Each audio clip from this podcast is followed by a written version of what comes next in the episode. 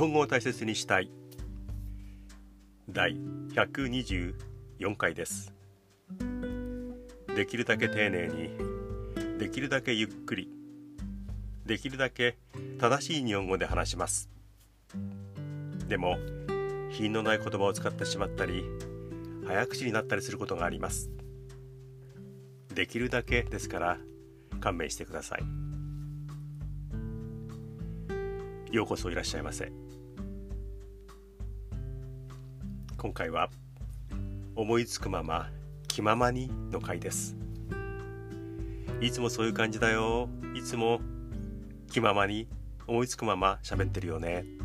そうですね。確かにそんな感じかもしれません。いつも以上ですよ。この話題が出るとあ年末が近いなというふうに思う話題があります。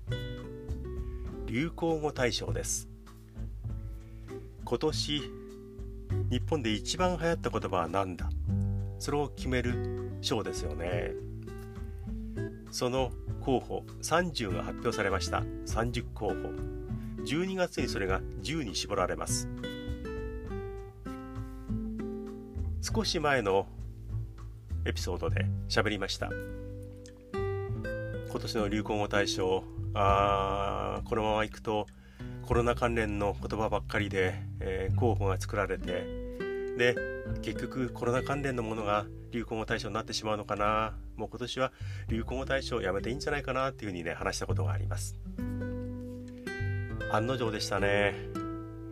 発表された候補30個を見てみると30個中の18個がコロナに関連するものです。例えば3密とか PCR 検査アベノマスクアマビエ。うんソーシャルディスタンス。あコロナの言葉ばっかりだというふうに思います。なぜか新型コロナとかコロナっていう言葉は候補には入っていないんですね。それを入れてしまうと他の関連の言葉が霞んでしまうということなんでしょうかね。でもね30分の18がコロナ関連っていうのはちょっとショックですよね。その中で目立っているのがやっぱりきますよね。鬼滅の刃。これが候補に入っています。それからえー、ウーバーイーツ。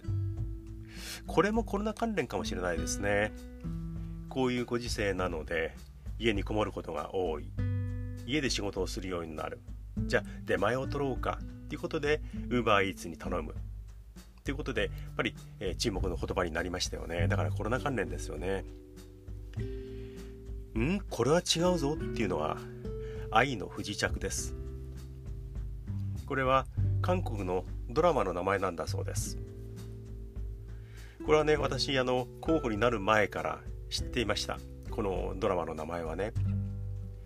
いつも見ている朝の情報番組の中でいつもは難しい顔で経済とか政治とかアメリカ大統領選挙の話とかしている女性評論家が何かの話題で何かの話でこのドラマの話題になったんですね。その時にその「愛の不時着」っていう素晴らしいドラマがあるんです。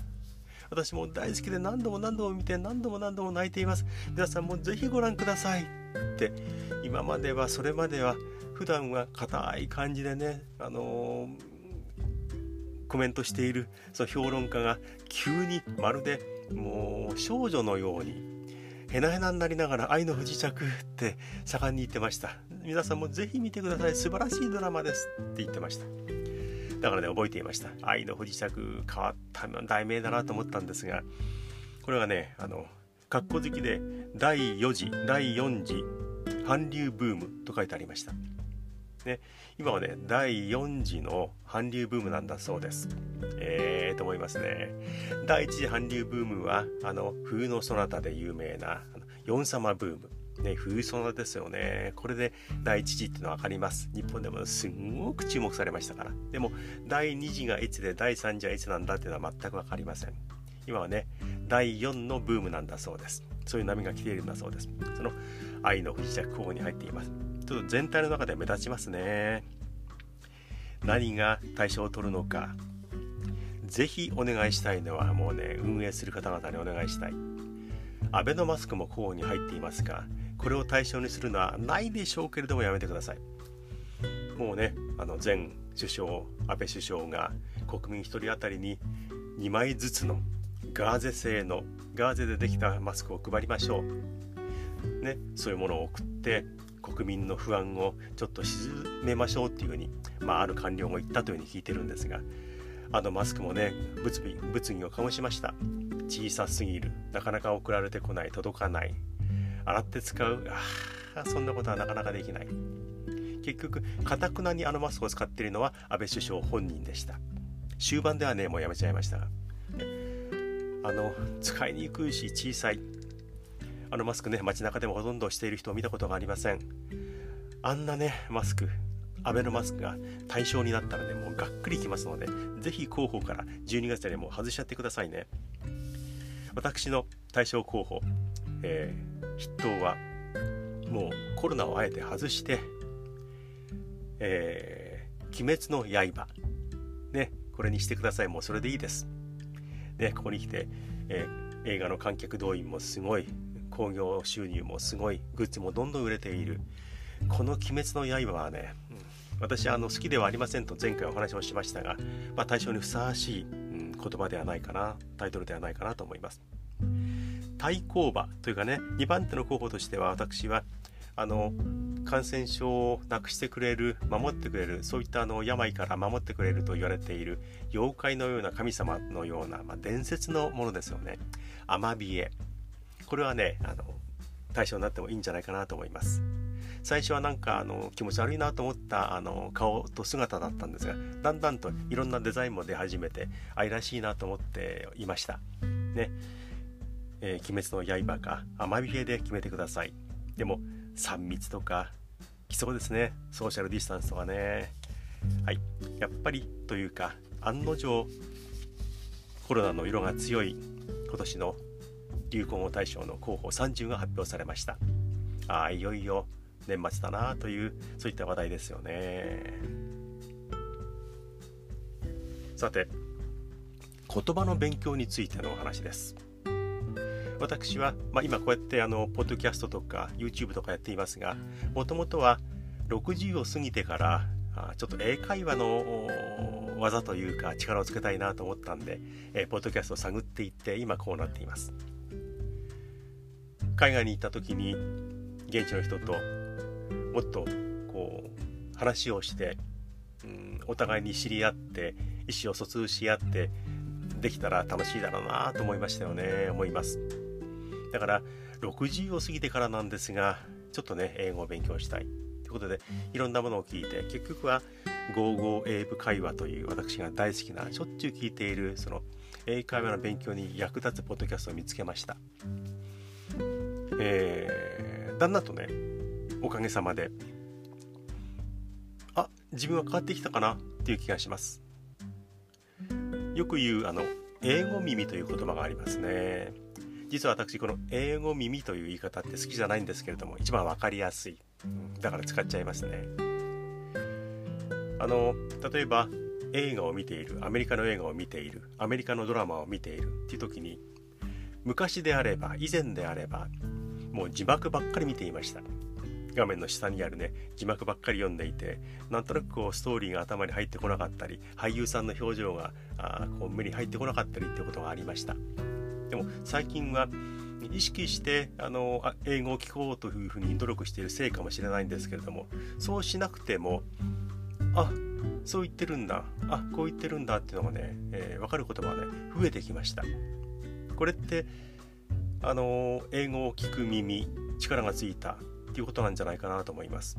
自分でねあの少しですけども実感しています。少し話がそれますがこういうことがありました。私今65歳ですが私が小学生の頃だからもう60年近く前ですよね。その時にあのビートルズが日本にやってきて武道館でコンサートを行ったなんていうこともあるんですが私ほんと小さい小学校低学年の頃にビートルズが日本でも大人気、えー、 Yesterday とか Hey Jude とかね。もう My Sweet Lord、ああれはジョージ・ハリスンですね、えー、もう街中でビートルズの曲がね非常に流れました。だから子供心にビートルズの曲をね何度も聴いていて耳に残っています。その時は英語として聞いたわけじゃないんですよね。聞いていたわけではない。カタカナとしてあるいはカタカナを日本語に置き換えてねあの口ずさんだりしていました。例えば「Hey Jude」この「Hey Jude」っていうのはあのジョン・レノンの息子さんのジュリアンさんジュリアン・レノンさんかな？のニックネーム。ということで「Hey Jude」っていうことなんだそうですけども。で「ヘイ・ジュード」それはね小学生の私にとっては「ヘイ・柔道」あの武術の黒帯とか白帯の柔道ですよね。空手とか柔道のあの柔道って思ってました。なんかそんな意味で歌っていました。でドン・マッキーバー。ドンは丼のドンみたいなもんです。でマッキーバーはそれは牛とか馬を放牧する牧場。あのイメージでした。だから「ヘイ柔道」「ドン・マッキーバー」「牧場」そんな感じで小学生の私はね歌っていました。だからカタカナかあまあ日本語の漢字に置き換えてそのイメージで歌っていた「ヘイジュード」なんですね。ところがつい最近どっかでその「ヘイジュード」を聞いてあれと思いました「ヘイジュー Don't make it bad Don't make it bad Take a sad song and make it better うわー英語として聞こえたと思いました。あー Don't make it bad あー悪いように考えるなよ。手がさソング悲しい歌を。でもいい歌に変えよう。いい方に捉えようよって歌だったんですね。それがねドン・マッキーバーとか柔道柔道ではなくね英語として聞こえました。これは自分とすれば大きな進歩なんじゃないかなと思いましたね。この気持ちはあの「ゴーゴー英語会話」の方にリスナークエスチョンというかリスナーの意見としてねあの送らせてもらいました。だね本当にくだらない話だなと聞こえるかもしれないんですが、えー、漢字とかカタカナだったことがあの歌が英語として耳に入ってくるっていうのはああ俺の耳は変わったかもしれないってちょっとね自信を持ちました。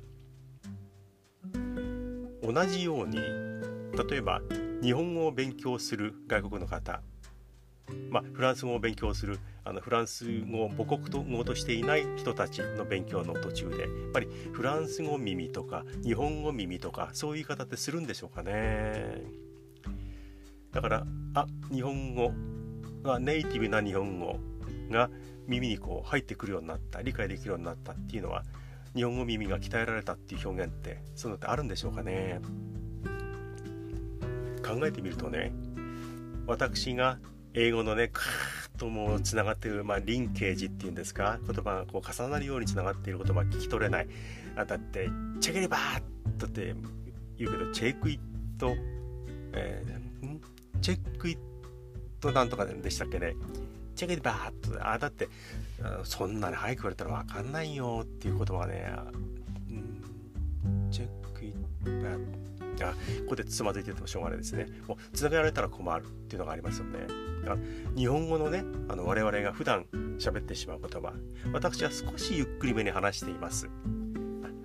それにして早口だと思ってるかもしれないんですけども、えー、だから、うん、それは分かりませんっていう日本語があったとする。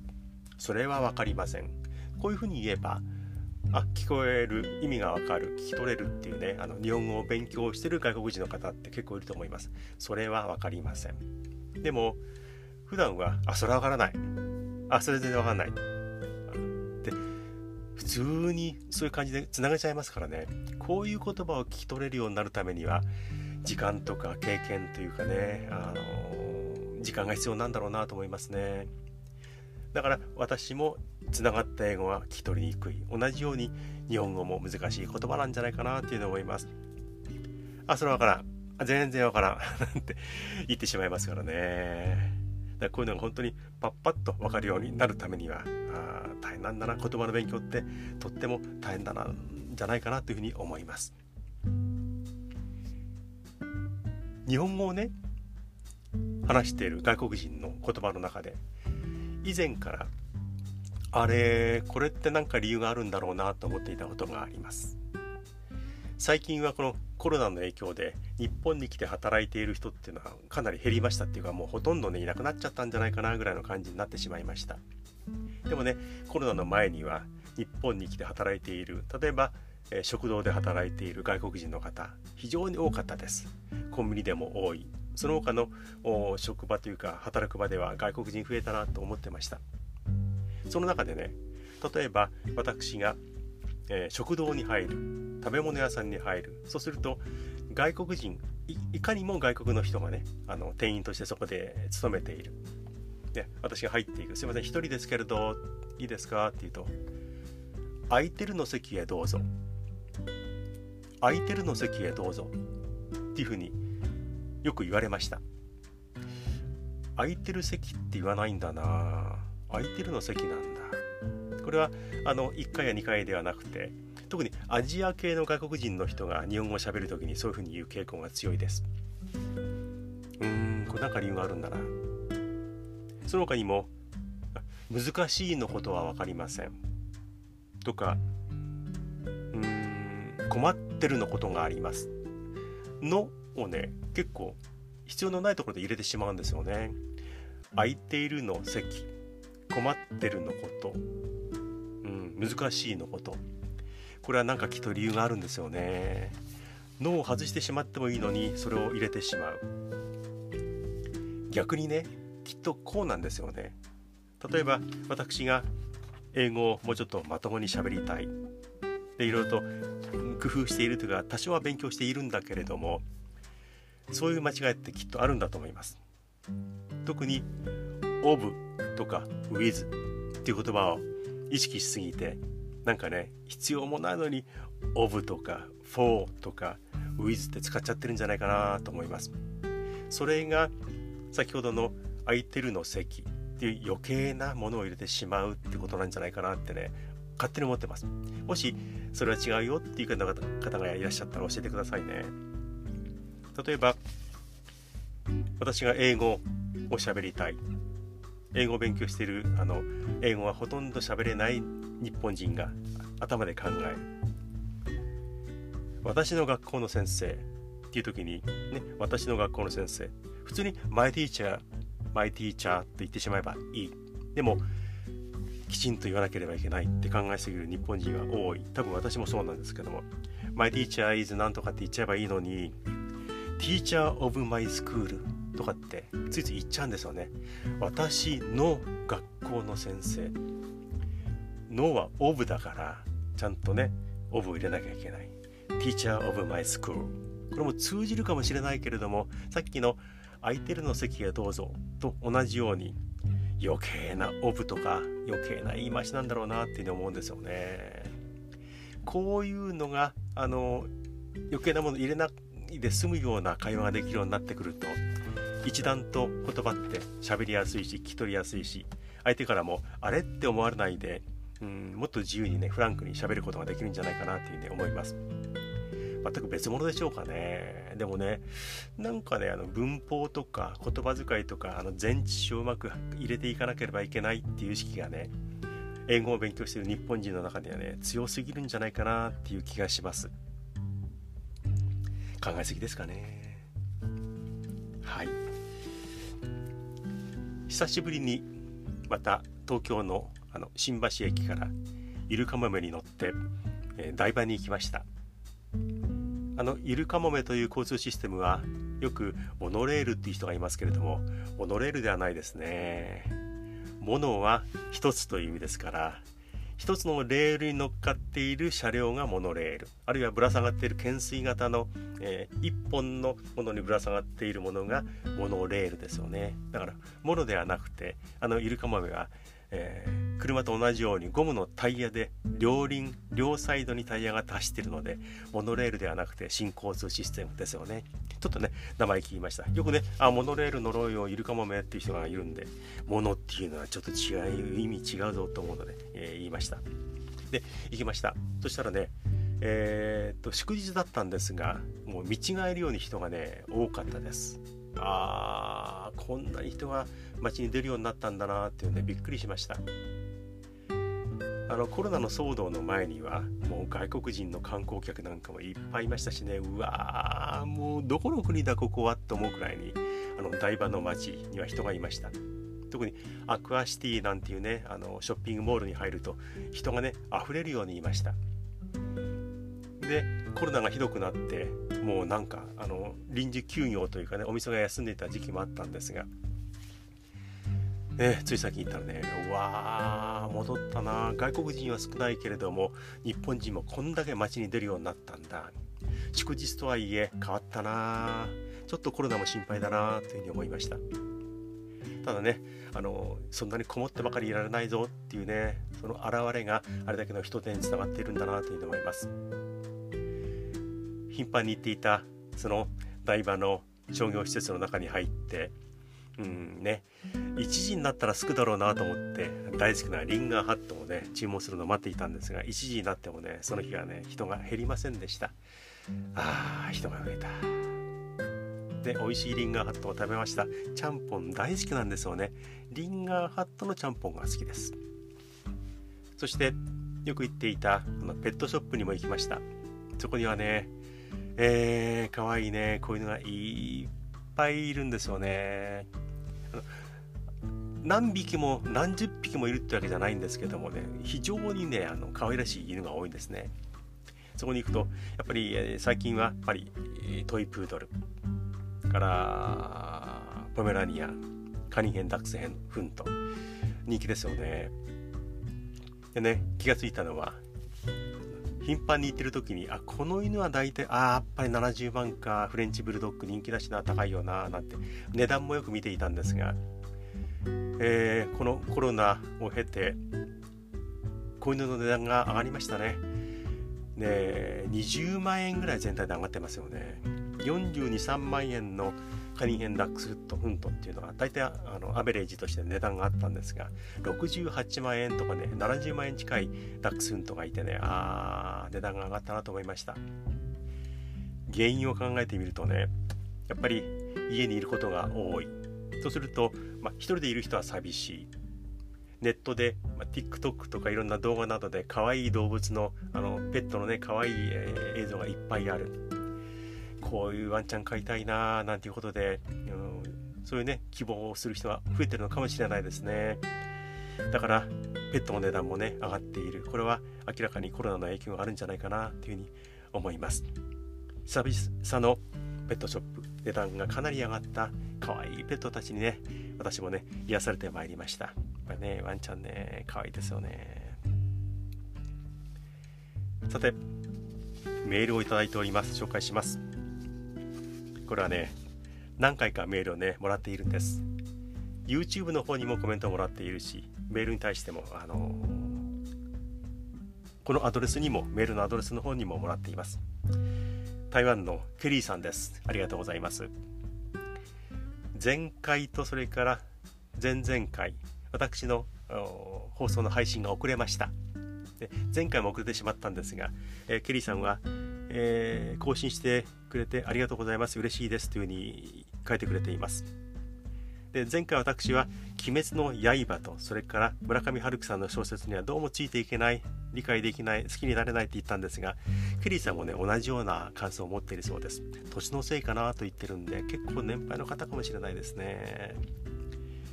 えー、村上春樹さんの小説にケリーさんも挑戦したことがあったんだけれどもなかなか好きになれなかった。もう諦めましたということを私と同じような感想を持っています。で私のこの放送、ね、更新をね待っていてくれるということでありがとうございます週末の楽しみでコーヒータイムのスイーツがスイーツ代わりです。ね。いいですよ。本当ね嬉しいです。ただねモンブランとかショートケーキとかじゃなくて私はねみたらし団子っていうそのイメージでねスイーツに例えれば喋ってますんでね、えー、そういう感じで聞いてくださいね。台湾の方なんでもしかしたら月餅っていう感じでしょうかね。そういう感じであまりハイカラなスイーツには例えないでほしいなというふうに思います。これからもあの聞いてくださいね。ケリーさんありがとうございました。メールの最後にはえーチャーヨー。これ加える油と書いて頑張れっていうことなんだそうですよね。チャーヨーと書いてくれています。ありがとうございます。皆さんからのメールもお待ちしております。質問やご意見などももうどんどん送ってください。よろしくお願いします。大切。.japanese アットマーク gmail.com です。質問苦情まあ苦情はないかな。何でも送ってください。YouTube で私の YouTube でも私のこの喋りは聞いていただけます。ご覧いただけます。ゆったりのんびり癒し語り。検索してみてください。そしてぜひチャンネル登録をお願いします。お待ちしています。あの歌のほんの少し。外は白い雪の夜。吉田拓郎。女はいつも二通りさ。男を縛る強い女と。男にすがる弱虫と。君は両方だったよね。